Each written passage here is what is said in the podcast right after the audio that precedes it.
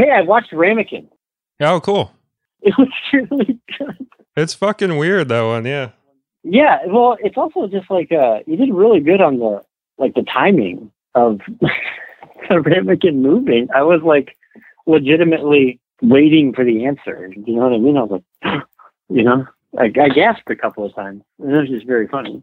That was probably the hardest part was just getting the rhythm of that down and editing because it's such a subtle choice to make of like how long is it going to wait? How long until it moves or not moves or whatever. That was really excruciating to play around with. That was a hard, very hard movie to edit because of all the dubbing and all that, but it was such a specific vibe I was going for. It was it was definitely something I had to do that way.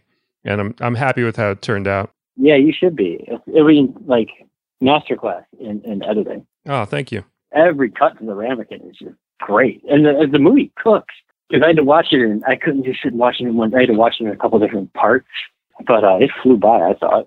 Yeah, nice breezy seventy minuter. There's also there's Ramekin two up there as well. I did. I didn't get to the sequel yet. Yeah. Give, give me some time. Welcome to the Kill the Lion podcast. It's me, Cody Clarke. We have a wonderful show for you today. Frank V. Ross is here.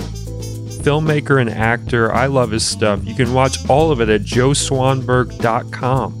Just $5 a month gets you a ton of Joe Swanberg movies as well as a ton of Frank V. Ross films as well. Go on there today, watch all of Frank V. Ross's stuff. I, I love it all. Can't wait to talk to him. Before we get into it, if you like the show, if you if you like the films I make, $2 per month, killthelionfilms.com. You help the studio, you help the show as well. Do both at once, $2. That's all it takes. And now, Frank V. Ross. All right, Frank, good to talk to you. it's nice to keep talking to you too, Cody. Thank you.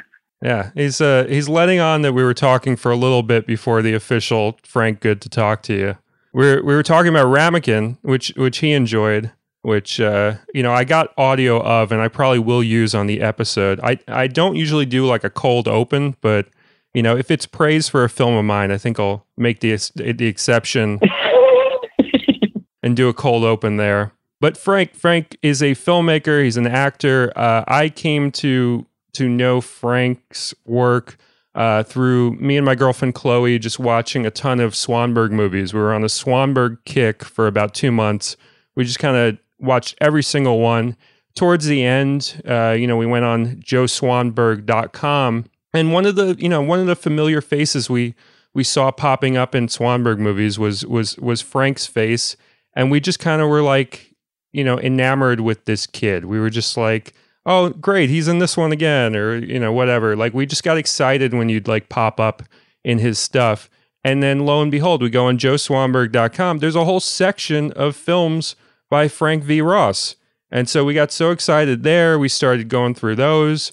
We've we've loved every single one. Um, the first one we started off with was Quietly on By. We'll probably start there. But uh, Frank, great to have you on the show. Thank you for having me. It's really great. I, I love how you uh, uh, came to the movie. It's it's like the back of a jazz album or something, right? Like, oh look, that guy's in here. Let's see what else they've done, or something like that. You know? Yeah, I try and I try and go that way with movies. It's a it's a it's a fun way to go. Obviously, a great way to go with music as well. But yeah, that's that's how we found you. You were just a face we liked and an energy we liked, and uh, I, it doesn't it doesn't steer you wrong. You know, if if you like a filmmaker, if you like the actors they like, and you you know you can go off from there. So the first one we watched was Quietly on By, which is apparently your third feature film. Is that right? Yes. Uh, it's definitely the first one that I'm proud of, but I can't deny the existence of the first two. There's actually a copy of Oh My Dear Desire on VHS in uh, Joe's video store, speaking of Joe. And then the first movie is called The Story of Life, and it doesn't even have an IMDb, but uh, I made it. It took like 10 months. I was seven, I was 18 and 19 when I made it, and it is, it is, it is atrocious. It was, it was really bad. But that was my, uh, that was my film school. You know, I kind of, I dropped out of junior college. I stopped going to junior college and just started working on, just started making a movie and, uh, haven't really stopped since. What do you think you got wrong on that first one? Like, what was what was the big thing that makes it feel atrocious to you? That's a good question.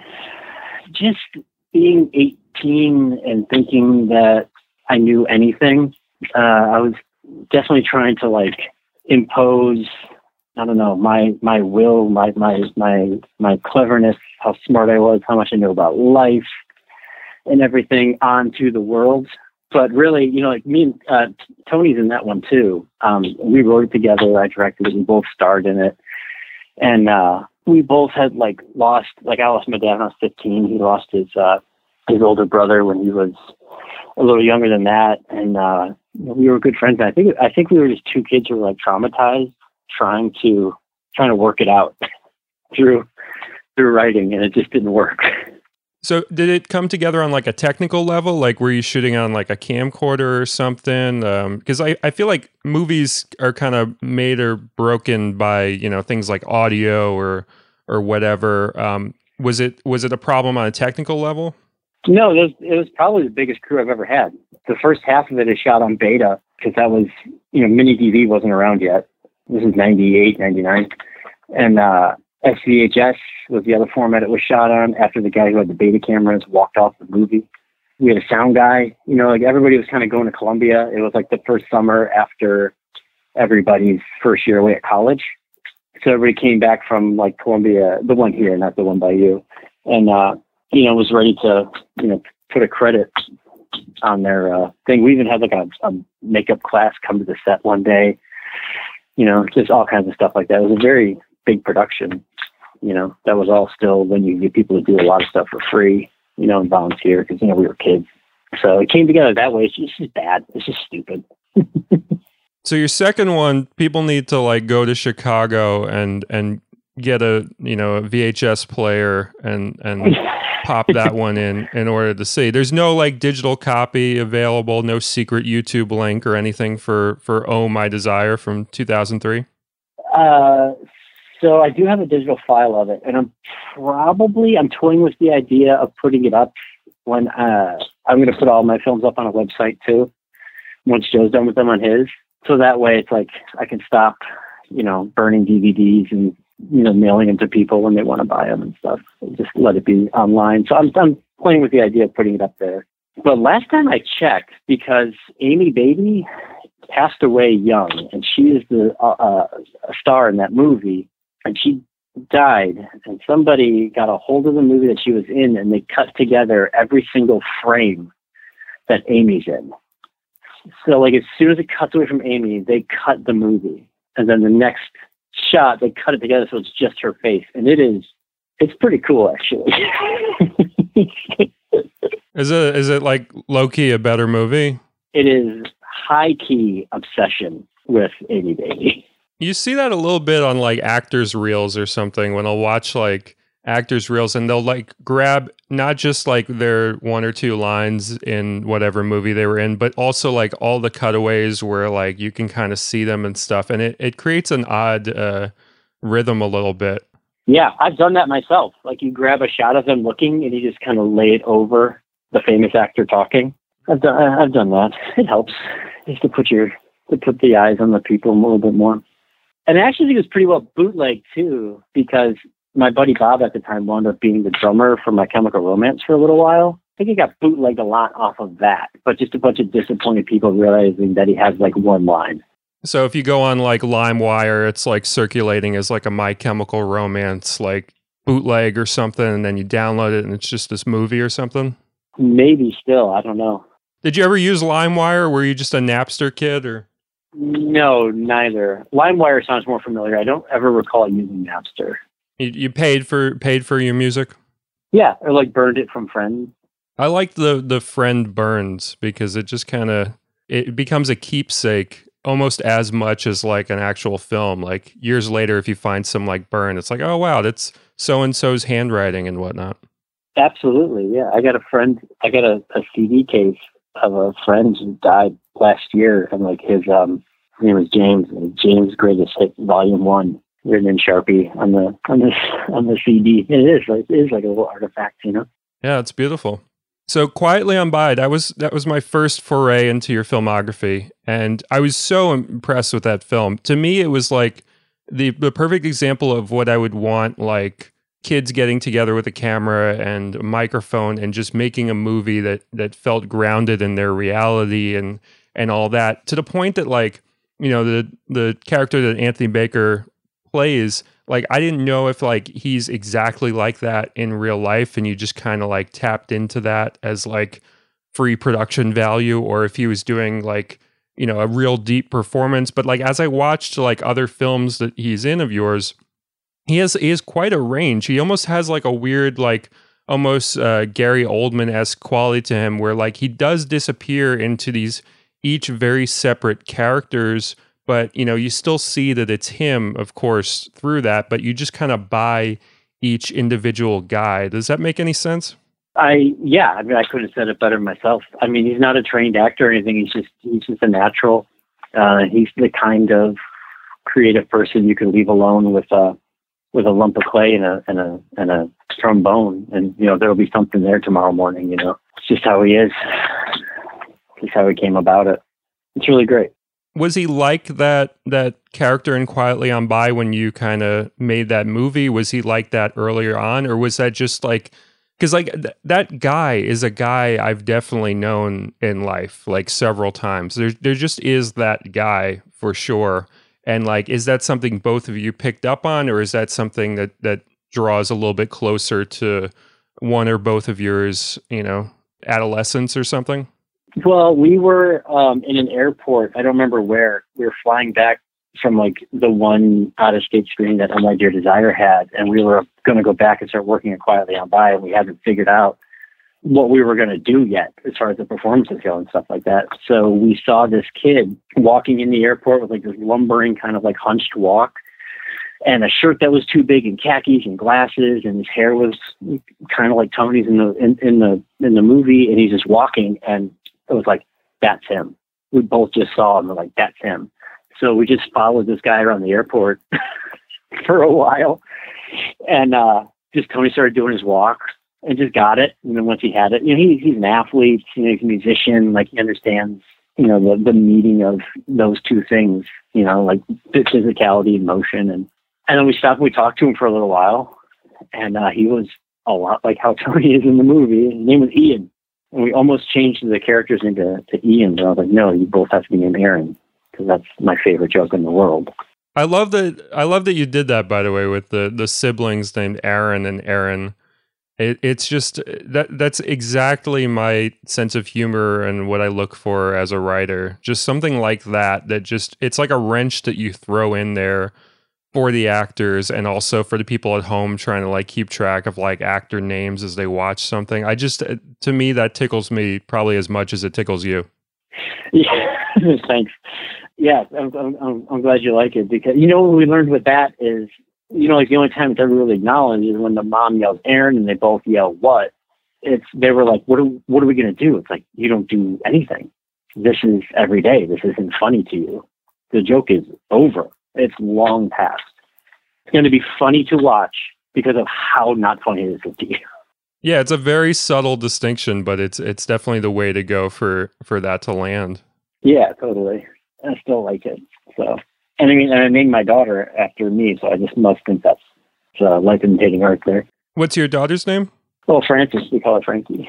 So it's kind of that's kind of like what George Foreman did. Didn't George Foreman do that? He has like Georgina. Yeah, he's got like eight kids named George. Is that a goal for you as well? No, no, I'm done. Oh, okay. I couldn't be more done. But it was uh, my wife didn't realize that now every time she, you know, yells for Frankie, I'm going to answer too right now we're in a dip where it's not funny to her anymore. But I, I feel us lurching towards when it's going to start being funny again. Yeah, if you can if you can master the kind of like peaks and valleys of like it being funny and it being not funny and just kind of play that throughout a lifetime, that would be that'd be a good way to go. Well, see, but it's the funniest to me when she's in the valley. When she's down there, I'm I'm I'm peaking at it being its most hilarious. And it's got to meet in the middle, you know, every now and then.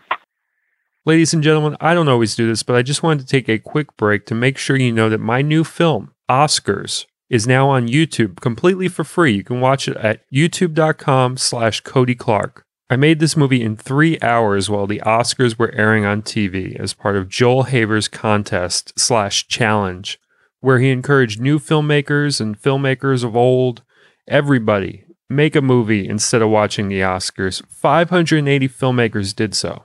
I'm one of them. Please just watch what I did in three hours, an entire feature film on YouTube. It's called Oscars. People are loving it. I think you'll love it too. So go check it out. And now back to Frank V. Ross. Uh, Ho Hokum, the oddly titled one. You know, that's that's a that's a word I had to look up. Okay. Yeah, you're supposed to. Yeah, sometimes your titles are like educational in that way, where you got to do a little extra work, you know, to figure out what you're going for there. And I get, I think I get what you're going for with that title. I don't want to like give away what my thought is, but I think I kind of get what the energy is there. But first of all, there's moments in that film. Is he actually puking in that movie? Yes, he is. How did how did you induce that that that vomit? So I got to Arizona, and Tony was like, "I'm pretty sure I can make myself vomit." And I was like, "Okay, well, save it." He's like, "No, I really think I can, especially if it's like hot out. I think I can make myself vomit if I like drink some milk really fast." And it's, you know, because it's so hot in Arizona. And I was like, "Okay, well, we'll have to test it on the day." So the night before, we were both nervous that maybe he couldn't do it. So he was like, he drank it, thought about something disgusting, and he threw up in the toilet. And he was like, "All right." And I was like, "Okay, I'll get it in one." So yeah, it's like a big special effect. You know what I mean? But like he was actually doing it. But yeah, he's he's puking. Well, you were pretty close to him when it happens because I believe a droplet lands on the uh, lens. Yes, it does. and uh, yeah, you got to leave that in, right? I mean, that just adds to the realism. Yeah. Do you suddenly feel like you're making a jackass movie when that happens? Well, you know what I think is because it starts in a long shot and he's wearing the lav and you hear him like, Whoa. you know, it's such an experience that no, I I didn't feel like I was making a jackass movie. I felt like I was doing a really good job. Whenever you can sell something like that, where it like the person at home doesn't know is that real, is that fake? It looked real, you know. I there's no proof of like a cutaway or anything that'll make me think it was fake. It you know, it's definitely coming out of him in like a very realistic way, and and I'm glad to hear it was real because it that was my instinct. Wouldn't that have been such a bummer if we faked it really well? Well, I would have been impressed, but like I'm not going to ask you how you moved the ramekin in ramekin because I don't want to know. Do you have theories of how I moved the ramekin? Well, there has to be multiple different ways because you had it on the stool where you're exposed that there's like no magnet under the table, you know? So it's like, I have no idea and I don't want to know. I'm not being funny. Like, I really don't want to know how you did it. Like, I'll, I'll call you. If I, if I need to know, I'll call you. Like, no, I have to move something in a movie. Tell me how you did it. And then I'll have to know. But that's it. It's the only circumstances where I want to know. So right after Hohokam, which which I should I should talk about more than just the fact that there's a real puke in it, you know, because it is, is it is more of a movie than just that. It has like a hangout quality to it in a certain sense, which you know I like when I'm watching a movie and then I kind of quietly discover that it's kind of a hangout movie in parts where it just kind of it's just the characters going to a zoo, you know, for instance, you know, there's something about that where it's like seeing what that dynamic is like, seeing what these people are like when they're surrounded by, you know, other people, so to speak. What was it like shooting, you know, at an actual operational zoo? And you know, obviously it's not the hardest thing in the world to kind of covertly do because everybody's got their cameras out and whatnot. But what was that experience like? Was it a little bit nervous to do or I guess I was only nervous because we we had to get in there and do it, and I only had the one page of a script. The only thing I really wrote was Allison's line about um, squirrels. And then you're just sort of like betting on the muse that hopefully something will happen. And um, we went in and like we filmed them paying. And the guy asked if my camera was for a news report. And I said no. And then that was it. Um, that was, we didn't we didn't get any flack other than that. and then uh, yeah, just Tony had to be like not feeling good. Just had to remember like it can't look like a video. It can't look like um, two friends at the zoo, like like a bit like a home movie of it. Do you know what I mean? It had to look like a movie. So just making sure that like I was getting shots that would cut together and stuff like that. So it was a little nerve wracking, but it was just me. There's no crew. There's nobody asking me anything like that. And I was like, okay, go over here, film, you know, film this. Okay, guys, let's walk through this stuff like that. We actually filmed the time to go scene. I think we shot that like first because I thought there was that couple kissing or like embracing over their shoulder. Um, so I was like, well, right here, let's just do the let's just do the goodbyes real quick. Like it's time to go. It doesn't feel good because that's like the beginning of his uh, shingles infection. Um, so I mean, that, yeah, I mean, when you get lucky like that with the with, with the baboon sitting by the window, it's like it's all worth it, you know. I like the phrase you use of betting on the muse. I definitely think of of art and and filmmaking in general, you know, almost in those kind of uh, ethereal spiritual terms as well. Like I I've compared like you know when you when you plan out a shoot or something it, it can almost be like a seance in that you're putting everything in its right location and you're just seeing what truly shows up you know what what spirit's going to arrive you know through the actors and the performances and whatnot um, is is are you a little vibrational in that sense as an artist where you just kind of know that like you know if you set the right parameters something will show up something will arrive so I would say, well, one, um, Betting on the Muse is the name of a posthumous Bukowski collection of poems. Oh, okay. I knew it sounded familiar. Yeah, and I just, I just, I don't, you know, I haven't even been through the whole book. I just really like that term. But I think before that, my whole thing that I learned like early on in the movies and like getting lucky in shooting is that you can't just go there and be like, we'll just shoot some shit and see what happens. So I call it order before chaos.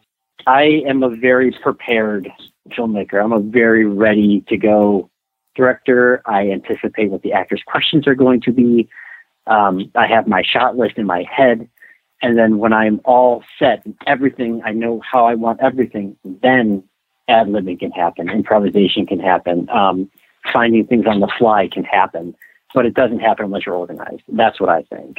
Yeah, I, I believe the same thing. Also, to bring up Bukowski again, my film studio, Kill the Lion Films, it, it comes from a line in the Bukowski poem. It's a poem called The People, and it goes, uh, uh, True revolution comes from true revulsion. When things get bad enough, the kitten will kill the lion. So that's why I chose Kill the Lion Films. Because it kind of, it, it, to me, it represented like, you know, making something that's truly independent and, and small budgeted and whatnot, but that being enough to kind of, take on the machine, so to speak. Yes, yes. Okay, I I I, was I, I wanted to ask you Kill the Lion came from. I feel like I should have known that. Yeah, it was one of those like because I, I like his work a lot. I like uh, Bukowski's poems, his books and stuff. I haven't read them in many years, but like I just for some reason sometimes you you you hit on some line that that feels very musy in, in his stuff. Um, you know, his turns of phrase or his uh, his comparisons or whatever, they just kind of feel very vessely like something's coming through him. And that was definitely one of those like things of just like the kitten killing the lion. I just loved that imagery there.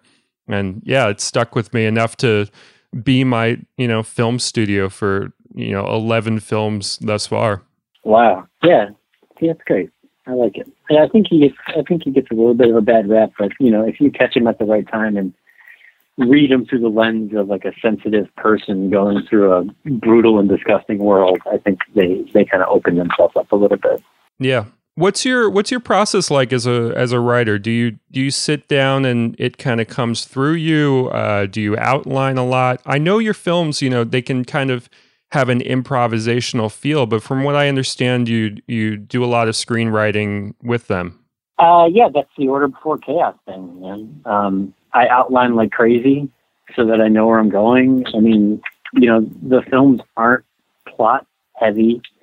So like my outlines are detail oriented and um, making sure I don't like lose focus, you know, on the meandering, you know, sort of nature of some of the movies, but they're outlined like crazy. And then I write the dialogue and I rewrite them and just wait until everything seems like it's ready to go. And even then, I think there's probably a few secrets in there that like me as the director, like I know that they're not going to come out until the movie's done.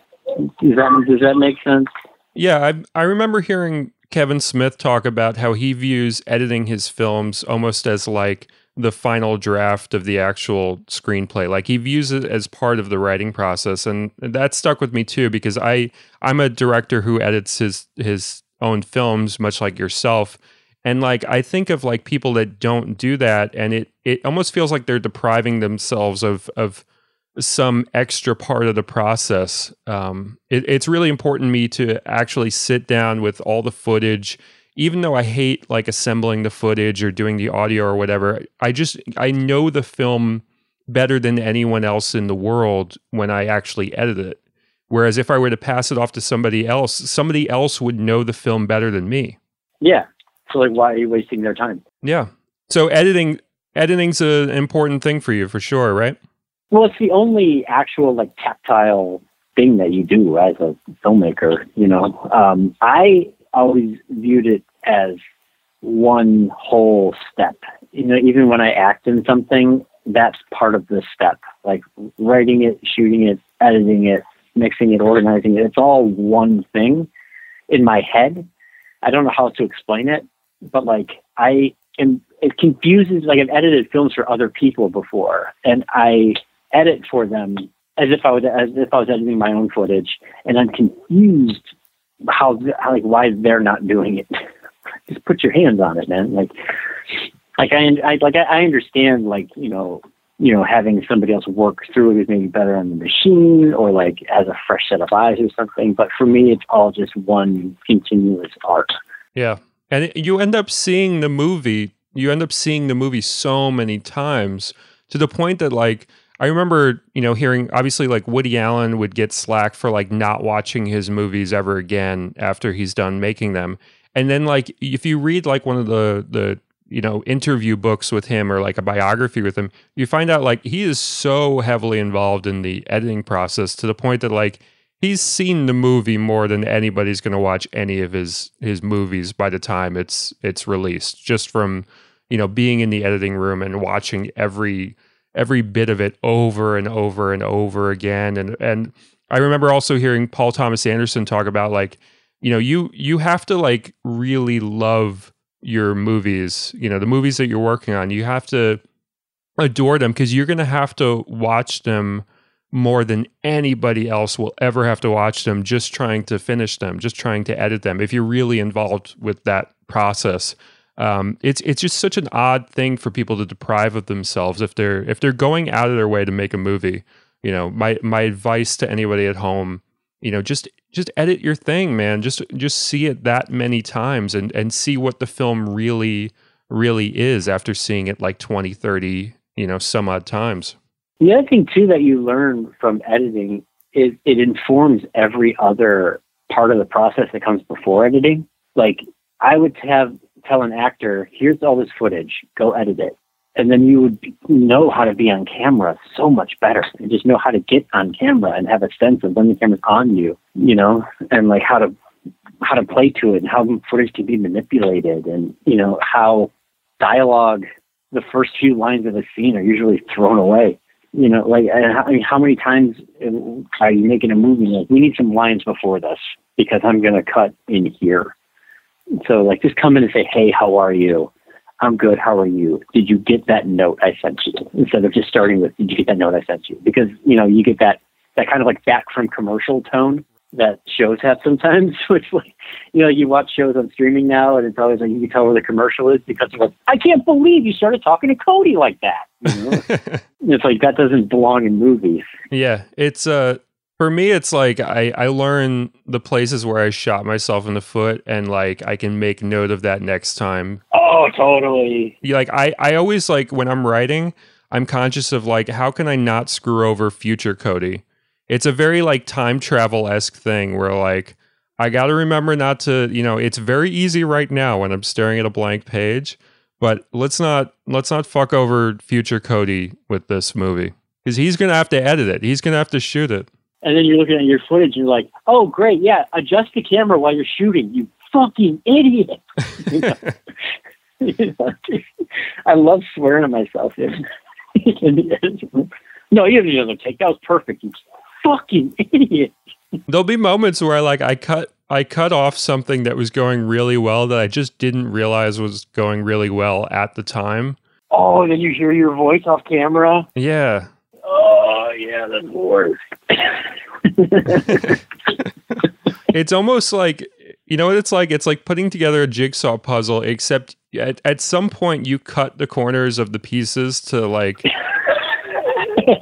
you know, form together, but like you cut them in like really stupid ways where it's just like, why would I trim the jigsaw piece like that? It's not going to go into anything right or whatever. The second guy in always knows more than the first.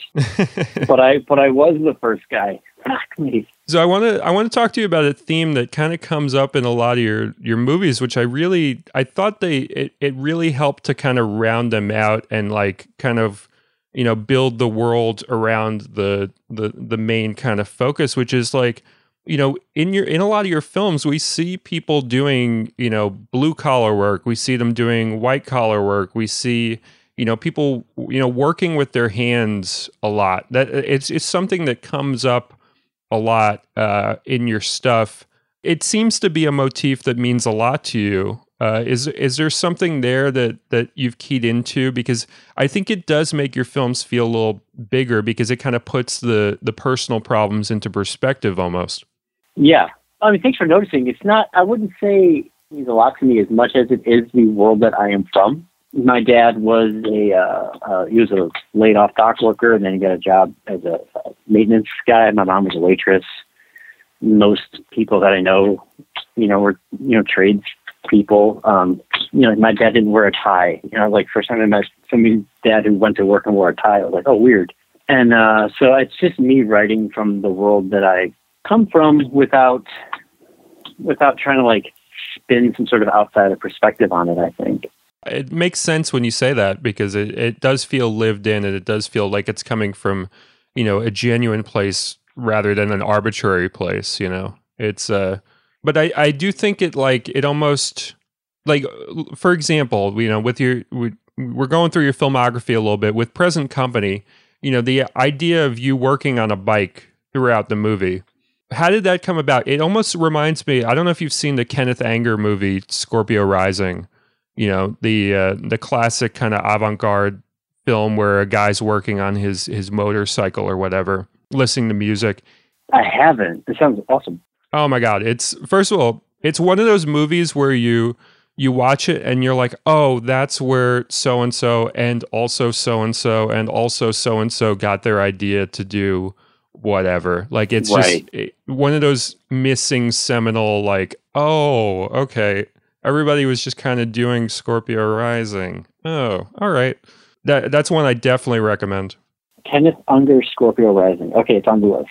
It, it's a quick one. It's like I think it's about twenty minutes, but you know, definitely you could you could cut a uh, you know alternate version of the the moments in present company as like a almost like a parody to do like a Scorpio Rising version for sure. It would be a funny thing to do, but um, you know, present company. You know, he's working on the bike. I don't want to give away where it ends up, but when did that kind of ending come to you? Is that is that the whole movie for you? Is that something that comes to you right away, or is that something you arrived at and realized it could kind of give a something to all the preceding events, so to speak?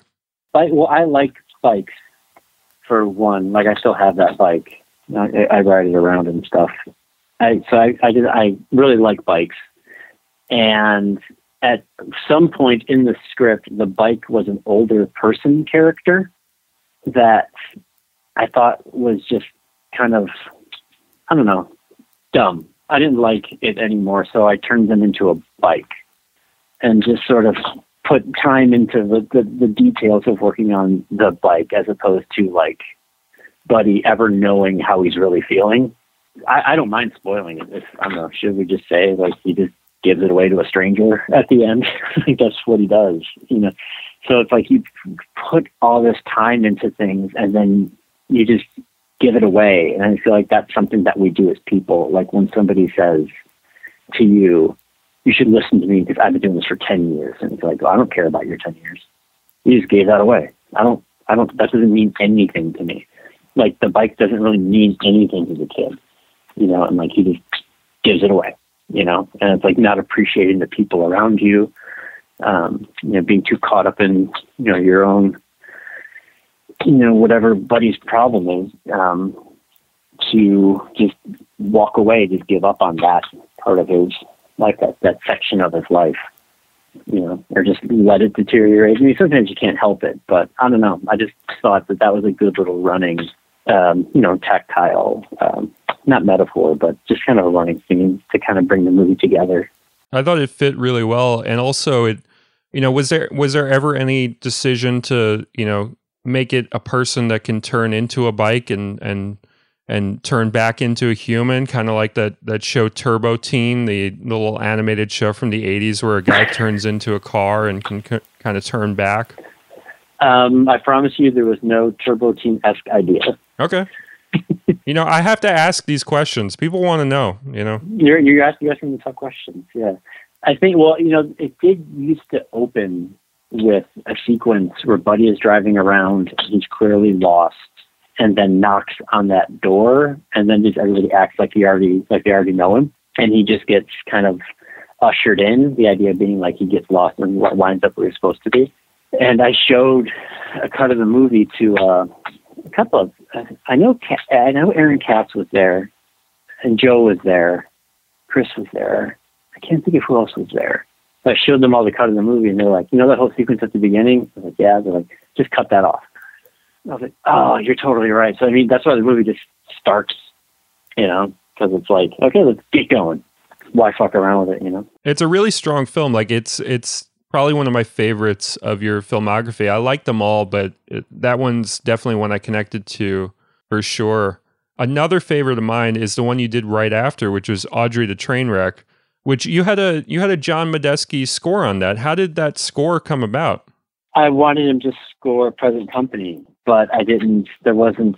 I mean, for some reason, I thought there wasn't enough time. Like the movie was done, and I think we had a we had a premiere lined up because Present Company premiered at South by, and then um, John wasn't able to score it, but he did. I was emailing with his manager. He did get back to me. He sort of like he must have been blind CC'd on all of them. At a certain point, he chimed in Oh no, that happened on Audrey. Because, so we ran out of time in, in present company. There was no time for him to actually do it, and the movie was going to premiere. So I contacted him at the very beginning of Audrey, and I was like, "Here's what I'm thinking. It would just be a session, and like where once the music will be mapped out, and, and um, you know, we can just figure out what goes there when we get there. You know, it'll knock it out in a day."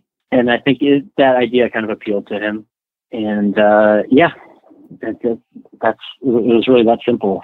he, he said he would do it. Were you a big fan of Medeski, Martin, and Wood? I definitely went through a phase where I was listening to a lot of that for sure. Yeah, I mean that phase, like when I first the first notes I ever heard of notes from Underground, you know, John's piano start playing, like just I, I mean, I'm not exaggerating. They they changed me. It's what I was looking for in music. Like as soon as the bam bam bam bam bam bam bam bam bam, and the drums kicked in, I was like, "This is it. This is what I, this is what I want to hear. This is the music I want to hear." Are you a big jazz guy in general? Uh, yeah, I really like jazz. Uh, that's why you know, like right away, the personnel thing. Like when you buy, you know, a, a Miles Davis uh, record, you look at the back and you see who plays on it. Then you go get all their albums. You see who plays on there. You go get all their albums. Like it's a fun hole to you know to, to to dive into. And what instrument do you play? You mentioned being in a band. What what do you play? I played guitar in a band in high school, and that skill has is gone. But I also I bought a trumpet after shooting quietly on by because I was like, I think I'm supposed to be a trumpet player and not a filmmaker. And I still it's actually right here. But I taught myself to play that a little bit, but that's also fallen by the wayside. It's hard to practice a trumpet. You really kind of have to like go off somewhere and you know it's not something people want to hear no everybody can hear you practicing the trumpet so audrey the train wreck the the title audrey the train wreck by the way you know it's it's uh, that's a that's a puzzler you know there there there, there is a there's there's a hint in the title for sure but there isn't actually a character that's called audrey at least in the credits I believe I know who Audrey is, but and you're right. You you do these puzzling titles a little bit. Sometimes they they don't. There's something you kind of have to dig through and find. You know, your your your movies. I think that with with them being like that, it kind of then becomes a thing of like, oh, there's something more to this whole movie that you probably need to see it twice, three times, or something to really get the whole thing. Is is that something you're going for where it's like you want to make sure people kind of return after they've seen where it ends up so to speak? Uh, my mouth dropped open. That is that's uh, yeah that's exactly right i don't think i ever thought about it that way but yeah if you make it the title kind of cryptic it's like people want to watch it again and figure out like what that title means like what does it actually mean it's like a little riddle or something right yeah oh fuck yeah this is why I get paid the podcast big bucks, you know? Heck yeah. No, she says she says her name. Um, so if you can read lips, you'll see her say "I'm Audrey" when she's uh, dancing around there. So, but other than that, I, I, I just thought if I, if I put the name Audrey in there in the credits, it would be more confusing. Maybe I should have done it. I don't know. No, I, I don't think you should second guess. I, I think it's you did the exact right thing. So something you do in that one which I I think by the way, I think that one's my favorite of your filmography. I think that's the the one that that I think is is I connect with the most or something. Something you do in that that I really enjoyed is you do these kind of beats that you know, if you're if you're watching maybe like you know, a late 90s early 2000s like gross out Hollywood comedy, you know, you see the kind of things that would happen in that like somebody hitting their nose really hard and it's like a lot of blood for for instance that's something that would happen in like a Farrelly Brothers movie or like a Tom Green movie or whatever of that time period but you ground it in this reality that's like very familiar and doesn't feel very movie and it just takes on a completely different quality it's like you're playing the same notes you're just playing them in the context of a different piece or so so to speak was that was that something you thought about as far as like like I don't know what your tastes are. Like I I like kind of that those kind of stupid gross out movies, you know, for what they are or whatever. Like was that a thing of like, oh, we're kind of doing that thing too, but we're like flipping it around a little bit? Uh, I think I mean that's kind of the trick though, right? Like show something that a movie would usually make a either a big deal or a big joke out of, but just frame it through a realistic lens and like watch how that plays. It's like, oh, see here, just let things play. And like audiences will be along with it as opposed to like smashing it in their face. You know, like that's what a director does. Maybe you know, be like, no, no, no, play it down, turn it down. Let's not be so broad about it. You know. Well, it's almost like making a choice not to throw the baby out with the bathwater because you know if you want to distance yourself from what other people are doing, like all well and good, but maybe they're doing something that you could kind of do something else with for sure.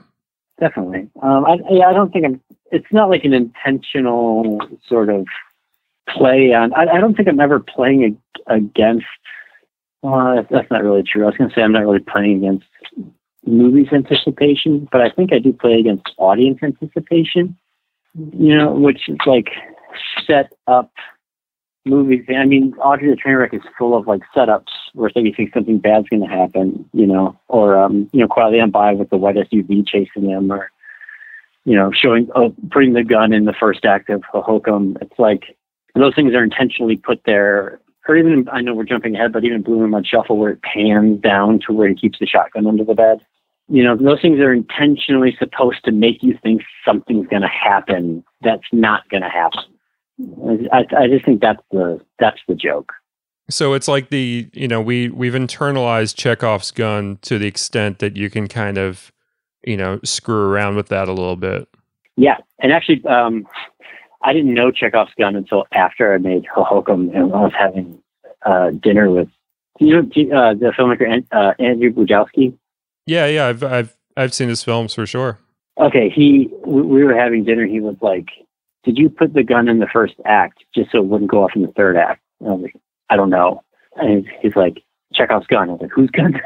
so I felt really embarrassed because I didn't, I didn't know it. But he's like, so you put the gun in the first act to have it not go off in the third. I said, yes, I did. And he's like, that's that's great. Like, oh, okay. So it's just like an internalized sort of thing. I don't, I didn't go to film school, so a lot of times I blame my my poor vocabulary on um on that, you know, like not really learning the language of it, but, you know, going through and like kind of teaching myself movies. Like I didn't, I started making movies before I had heard three act structure, but I was watching as many movies as possible. And at a certain point, like I would write down what happened at certain times in certain length movies. And I was like, oh, something always happens around page 30. So no matter what, at around, you know, 30 minutes in, something should sort of propel or at least shift or change or something like that. Do you know what I mean? Yeah. I think my my feeling is like uh, you know, you can learn the grammar for things, but it's kind of like with music theory where like there's certain things you just feel and you just kind of know without knowing the word for it. Like you know what consonance and dissonance is even if you don't necessarily know the word consonance or whatever. You know, these are just things we just kind of know. I feel like most movies if you've seen a handful of movies, you understand three act structure exactly well for like feeling it at least, but you might not, like you said, you might not know the actual term. Yeah, totally. Or it's just like you know how how many musicians can't read sheet music. Yeah, you come at it from a different from a different way for sure. Not knowing can be just as beneficial as as knowing to the nth degree for sure. Yeah, not knowing, but like I think you have to be you have to lose you have to shake out your arrogance you know and i think you know talking about the first movie like why doesn't it work? There was an arrogance to the making of that movie that watching the movie and being like oh this is fucking bad really shook the arrogance out of me you know? So not to say that i'm not arrogant now it's not for me to say because i truly think i'm awesome but i just think filmmaking wise maybe it got shook out of me. It's almost like the thing of like hearing your voice recorded for the first time and like it sounding different than it does in your head, but like the artistic version of that. Yeah, that's a good way to put it. So Tigertail in Blue, that's a movie that's that's dear to my heart because, you know, me and my girlfriend Chloe, we were both service industry for for for a while. Her way longer than I. She was she was a server for many, many years and you get like a lot of the dynamic really right with that movie to the point where like I'm just I'm just assuming you you've you've worked service industry stuff before, right? Oh yeah, I worked in that restaurant where we're shooting. Oh, okay. Yeah, it feels like a lived in place that you just are a part of. Like there's no I, I'm not surprised by that at all. It just kind of feels like you you just you know where things are. I feel it's it's a funny thing when you're like watching a movie. You can tell when the actors don't know where stuff is. You know, right, right, right. or like they're afraid they're gonna break a glass. Right, right. Yeah. Why are you being so gentle with that? If it breaks, you just dump some grenadine on the ice and move the fuck on. Like, come on, let's go one of these days we'll do something with customers and try to get customers right. You know, because like nobody ever gets customers right. They're always too. Oh yeah. You know, they're always too on one side of the other of the spectrum. You know, like nobody knows how to act the perfect customer. Yeah, it's like in in Clerks. There's like that sequence where it's like it's almost a montage of annoying customers, but it's it's so grounded in the perspective, the unreliable narrator perspective of the clerk. Yeah. We, we need like the customer movie. Yeah. We'll work on it. We'll get there. I would like to see Kevin Smith do almost like the Rosencrantz and Guildenstern, where like they just take you just just take the customers and like send them on an adventure too. You know. yeah, there you go. That's the movie right there. We all go their separate ways. That's a movie. Yeah, right there. We got we got a picture, kid. Anybody listening at home, plagiarize that if you if you're at home listening and uh, give give us story by credits or, or, or something. So Bloomin Mud Shuffle. First of all, what's what's that title mean? Uh, I think it is a different way to say same shit, different day. Ah, okay. And what about Tiger Tail in Blue? What the fuck does that mean? The Tiger Tail are the kind of donuts that me and Rebecca are eating when we're leaning up against the car. They're chocolate as vanilla swirl donuts called Tiger Tails. Okay. So it's that scene, those donuts in blue. So Bloomin Mud Shuffle, you you worked with uh, James Ransone, who wonderful actor. I've I've always liked him in everything he shows up in. Is is he somebody you really dug and were looking to work with?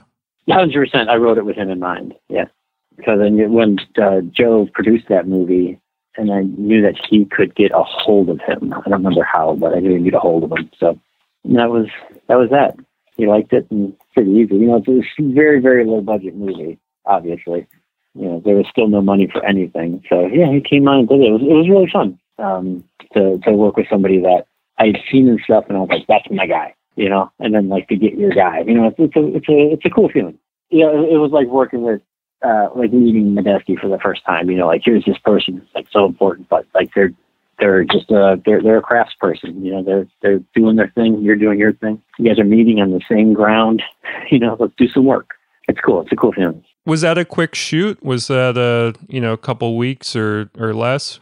I think it was scheduled for 21, and we finished in 19. Okay. He gave you a lot of his time then. Uh, yeah, I don't remember how many days he was on. Maybe 17. But he came in day one, and we did. I think we did like 30 setups the first day, just like all the little, all the little shots, so that you know, just to get your groove and get all those, you know, because nothing takes up more time than a fucking insert of a phone. so it's just getting all that stuff out of the way, so we can shoot the, you know, the, the meteor scenes, you know. Yeah, it's a, it's it's a wonderful film. It's it's you know one of my favorite performances of him, which is you know saying a lot because there are a lot of great performances out of him, you know, throughout his career for sure. Yeah, totally. It's good to hear that. And of course, Natasha Lyonne as well. You got to work with her on on that one. That's I. It feels like that's kind of your movie with you know more known people. Did the process change at all, or was it just kind of like making any of your other films? It was a little bit more f- formal than making some of the other movies. Just a little bit more of an air of just there was a little bit more professionalism needed. Like that's when I learned like most favored nation and stuff. And I was like, oh, okay, it's just about treating everybody fair. Like I could do that, but you know, still, once people realize that like you're cool, you can make jokes with them and stuff like that. And, you know, fuck around. And I think it was like the first night, union wise, we had to wrap, but you know, James was, like, I know I signed up for. Just get the fucking shot. We're here. You know, like that sort of thing. So, okay, well, we have to know that because we we can't make you do stuff, you know. So just a, there was a little bit of that, and then like learning that like the three on, one off, and then if they go this long, you got to start here and stuff. So it was actually kind of fun to schedule it that way to be like, oh, okay, and it's smart and it teaches you not to overwork either. You know what I mean? And like, you know, we finished two days early, so that, that that's about all. Other than that, they're you know they're they're actors, you know, they're people. They're there to do a good job. Listen. Was that your first union film at all? Uh, no, they they've been because like Rebecca is SAG and stuff like that, so we've had to go through them that stuff before, but you know, not not on that level. And then this time I didn't have to deal with it because like JJ was the producer and she took care of it. So there's also like, oh, you're gonna take care of that? Sweet, okay. Yeah, because you know when you make a movie, you know for like you know uh, five thousand, ten thousand dollar movie. You know, I, I don't really often have. I've made enough movies without producers where it's like I, I do everything. Right. And uh, it, like you know, and so you learn a lot there. So there's a relief that comes with somebody else doing it, but there's also like the frustration of losing control over things. You know, it's like wait, that's just gonna be taken care of. All right, believe it when I see it. You know, and then it is. You know, it's kind of nice. You know, but like Bloomin you know, we had you know the you know, the actors and stuff, but we still didn't have any money for what I'm used to not having money for. You know, but we'll leave the tags on those because we're bringing them back. you know?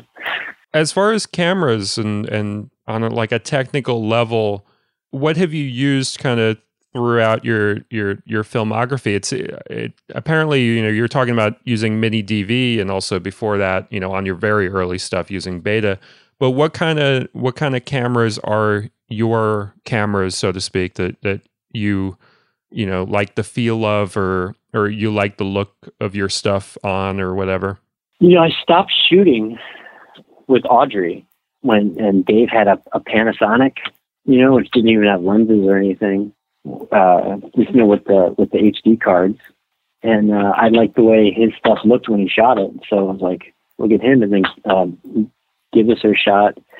Tiger Tail with a Canon 5D, and then I and with Lumen we got a, a more expensive camera that had lenses and stuff. And I would just say my only preference, I don't really care what camera we're using. I just don't like stuff to look too too clean, you know, too too nice, you know, too static, you know. Yeah, I just like it to look a little rough. Yeah, I'm the same way. Like I'm I'm not afraid of gain, you know, I'm not afraid of like ISO being a little bit high or something cuz it can kind of bring a certain quality to it. I remember I was watching like a movie last night, I think, um, this Joaquin Phoenix movie called Come On, Come On that came out like last year. And like it's a black and white it's a black and white movie and it's so like there's not any grain whatsoever. It's so waxy clean. And it was like it was it was actually making me nauseous as I was watching it, which I don't know is the intended effect. But like when you know something should have some grain to it, like just cognitively, and it doesn't, it just kind of becomes this uh, almost like uncanny valley thing when you're watching. It's it's not a bad movie by any stretch. Like I enjoyed it enough and whatnot, but like that quality to it, like was like nails on a chalkboard for me personally, but wouldn't be to most people. I would say it's just too clean. Yeah, yeah, that's really good. Yeah, I never thought of it that way. I, have seen like I haven't seen the movie, but you know I saw the clips of it. And it is. It's like uh, it's almost 3D. It's so clean. Yeah, it's it's a weird it's a weird way to go. I don't know that it fully landed for me, but I I'm used to being in the minority on technical aspects like that with movies. Like I'm just I'm I'm doing my own thing and audiences are doing something else or or whatever. Yeah, I just think a clean video image to me feels cheesy. Yeah. A crisp, clean, you know, super sharp video image doesn't look good to my eye when I look at it. So I think I just kind of land there. Like I like the idea of you know different lenses and you know and and all that camera mumbo jumbo. But my philosophy I, is, has always been like I'll make a movie with what with what I got. Um, that's that, that, that's where I land. You know, I always tell uh, you know talk to plenty of film classes, and you know they're they're very equipment obsessed. And it's like that's good. It's, it's okay to be equipment obsessed, but I can make a better movie than anybody in here with with a VHS camera and two VCRs. You know, so it's like just focus on on on A and, and and then get to the you know the technical thing. Like work with what you got. You know. Yeah, it's like it's almost like if a camera's too new, nobody's good at it yet. Nobody knows its likes and dislikes. Nobody knows how to use it. It was the re- it was literally the reason I didn't go to film school is because when I wanted to make my first movie, it was right when the DSLRs were coming out. So it was around like 2010 or so, and everybody was real excited about DSLRs and what could be done cinematically there. And I was too. And I was like, if I go to film school, I'm going to be learning on these. I'm, I'm going to be wanting to learn these cameras that everybody else is learning at my exact time. So like, I'll just go on YouTube, see what people have figured out with them kind of figure out my own thing as well and get to know the camera myself, you know? Yeah, like Mike shot the the Tiger Tail in Blue on the 5D when people were like done with 5Ds, but like he knew that camera. Yeah. So you know he he shot the shit out of that movie because he knew the camera. That was his that was his gun. You know.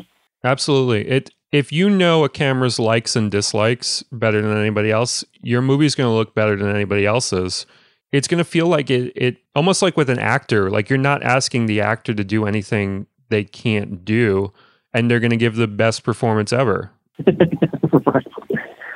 It's like you're not asking daniel day lewis to like be the jonah hill role in superbad so you're never going to see him like fall flat doing that. You're you're giving him roles that he's going to kick ass at for sure and that he can embody yeah, you, put so you put the camera in the right place, put the right person in front of it, right thing to say, put in the right time, it, it'll all work out.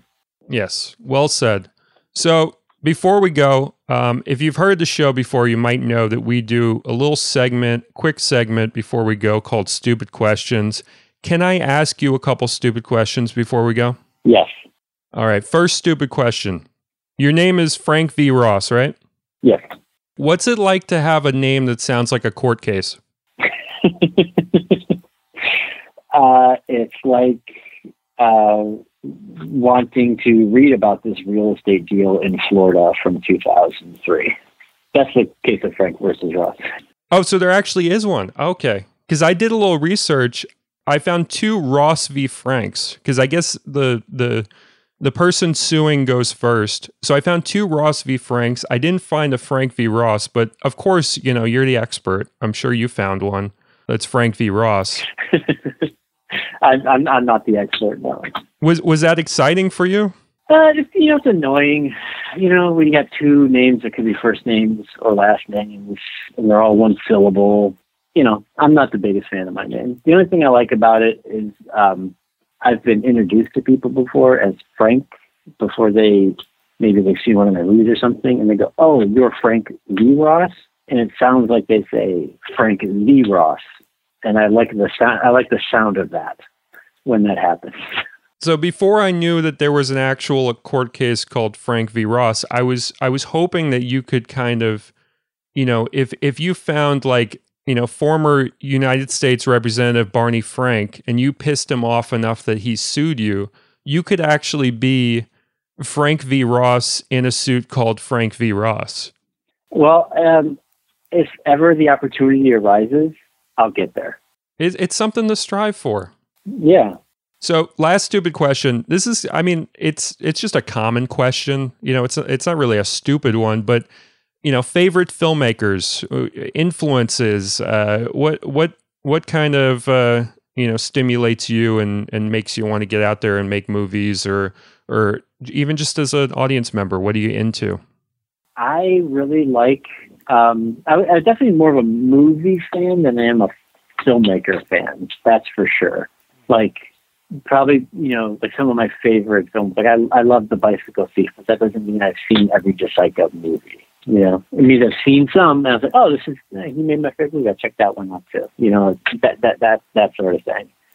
But I mean, watching like Ingmar Bergman and Mike Leigh in the same day made them both very influential on me. Like I watched Persona and Life is Sweet in the same day um, when I was like, you know, 18 and like trying to learn about movies and stuff. And I was like, oh, okay, I can. I love Life is Sweet. Life is Sweet is fantastic. Yeah, this got to be one of my favorite movies. It's just so.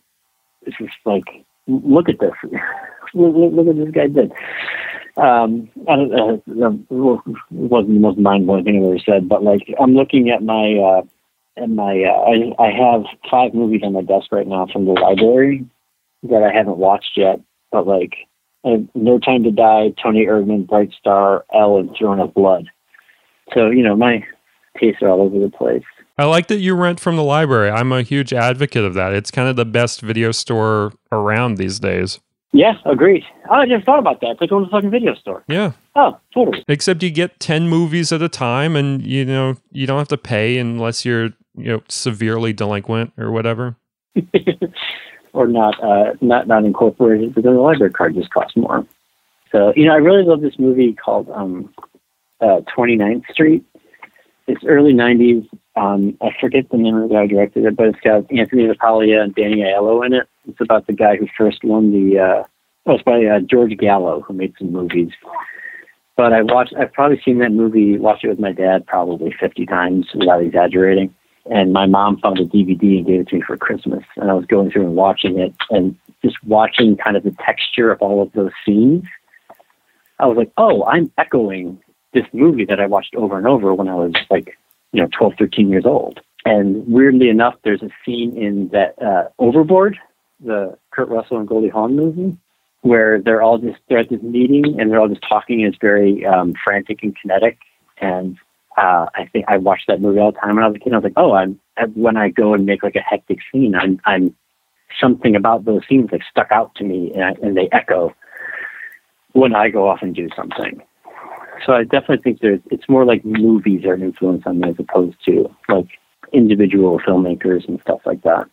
I think with like novel writers, I definitely seek out more things that they wrote as opposed to like filmmakers. Like I, I love watching a John Huston movie and just seeing how they all have like this attitude and point of view. I'm like, oh, that's that's really cool. You know, like you can see what a director does just in the way people treat each other and talk to each other. Yeah, I think that's an important distinction of the the influence that individual movies can have. It's almost like some sometimes all you need is that that single movie to really, you know, teach you most of what you need to know if you if you really revisit it or if it really sticks with you or or resonates for sure. I think people talk about you know filmmakers you know a bit too much because like films themselves, it's like you know everything coming together at one particular time. It's it's beyond just the director. It's also just the fact that like it all it all came together. You know whatever whatever they were trying to do, it all coalesced in in in some way. It's like this moment in time, so to speak. Whereas a filmography can go through, especially in the studio system, can go through like rough patches that have nothing to do with the filmmaker whatsoever or or whatever like you don't know what's what's going on particularly right totally totally whereas like yeah the the movie and you always hear these stories about the, the movies and the way they went and this magic happened this was supposed to happen but then this happened and it's like that's the order before chaos thing you know you just get everything in line and then chaos reigns and you come out with something special do you have a Do you have a favorite Swanberg movie? By the way, is there one that really connects with you? Uh, Nights and Weekends. Okay, that's a great choice. Yeah, I uh, I adore that movie. I was in a long distance relationship for a little bit after high school, and there's just something that like struck me about that movie. That just and then just going back to it and revisiting over time. Like I, that that movie gets me. So any any new movies on the horizon? What what kind of stars align for for there to be a Frank V Ross movie? Like what uh, do you feel like an itch at a certain point and then you just make one or or what's the what's the deal? Well, I'm not quite sure because you know before you know every time I've wrapped up a production like finished a movie, I've written a script that didn't get made, and then I wrote another script and then that one get made because it was you know so little money. So, and now this time, like after I finished that, I um, I quit waiting tables um, a while ago and started working on uh, a novel, and uh, I've been just working on novels for a few years now. But somewhere in there, I also finished a screenplay, and you know, gave it to my guy, and maybe we'll we'll see what happens. Maybe we'll make it this fall. If not, I'll just write another one and uh, make that one. You know, I'm never I'm blessed enough to not be short on ideas. So we'll see what kind of stars need to align. You know, when you're 41, you know, and you got two kids, and it's just different now. So. Well, I'm looking forward to you know anything you got coming up as far as novels or, or films. You know, you have a a fan in me. I want to follow you wherever you go artistically. Um, so I'm excited. Whatever whatever comes through. Well, thank you for saying that. It means the it means the world to me. All right, Frank. Great talking to you. And uh, if if you if you're listening at home and you haven't seen his movies, joeswanberg.com is probably the best place to go right now. You can you can see almost all of them. You know, you could see quote unquote all the good ones or whatever. Uh, no, no, that's what it says. Yeah. so go there. I think it's like a couple bucks a month. It's it's an, an insane deal. You can see a lot of Swanberg's movies. You can see, especially the hard to find ones. You can see a lot of uh, of uh, Frank v. Ross movies. I think uh, uh, Privacy Settings is up on there. That's that's one you did with with Swanberg. That's a that was like a fun one. That was a weird one. What what was that experience like? Real quick before we go. We were shooting that while some other stuff was being shot. Silver Bullets was being shot while we were shooting that one, and then actually that character's in Silver Bullets just for a little bit. If you peel your eyes there, um, and then it was uh, just like late nights and weird movies and hanging on a window, and I really hurt my arms hanging on that window. Oh man. Um, yeah, it was just a fun little you know, thing that we did whenever we could, and then um, do I have an editing credit on that movie? Possibly. I'm not. I'm. I'm no full expert in uh, this stuff, but maybe. Well, at a, at a certain point, he I, he gave me all the footage, and all I did was put it all in order, and then he probably went through and shaved it up a little bit mm-hmm. and stuff like that. But you know, I met Megan shooting this movie, uh, who then played you know uh, in Tiger Tail in Blue, and I thought with Megan acting with Megan for the first time, I was like, oh, this feels like chemistry. Yeah. I felt like we like I felt like we uh, got along well on camera. So that was a cool feeling. So that's why you know, she's in Tiger Tail. Yeah, the the cheating scene in Tiger Tail in Blue with you and her is just so good. It's like th- that's a scene in your stuff that I just think works like so incredibly well. Just the the dynamic and and and where it goes and everything. It's just a fantastic scene. You, you, you two definitely have a lot of chemistry. All right, well, Frank, thank you for talking to me. Thank you for being on the show. And uh, oh my God, you're welcome. Thank you for asking me. Appreciate it. And also, any any desire to put some of your stuff out on like DVDs, like little small batches or Blu-rays or something? Are you are you a physical media guy in general? Does that mean anything to you, or? I am a physical media guy, but I don't I don't have any plans to do that. I plan on putting them up streaming, but uh, yeah, I'm, I'm holding out for the Criterion box set. Okay, so we'll see. All right. I miss, you know what? I miss the Eclipse sets. Remember the Eclipse sets they did for a while? Yes, I love those. Those were so good. And then they stopped. And it's like, oh man, your stuff would be perfect for an Eclipse set. I, I love the Eclipse sets. Okay. Well, it's, uh, it's, uh, it's been said now, so it's out in the world. Yes, yes. All right, Frank. Thanks for talking. Talk to you soon. All right, you too, man. Thanks a lot. Thank you all for listening. And if you like the show, of course, $2 per month, killthelionfilms.com. You help the studio, you help the show as well. That's the best way to support us. Thank you all for listening. See you soon.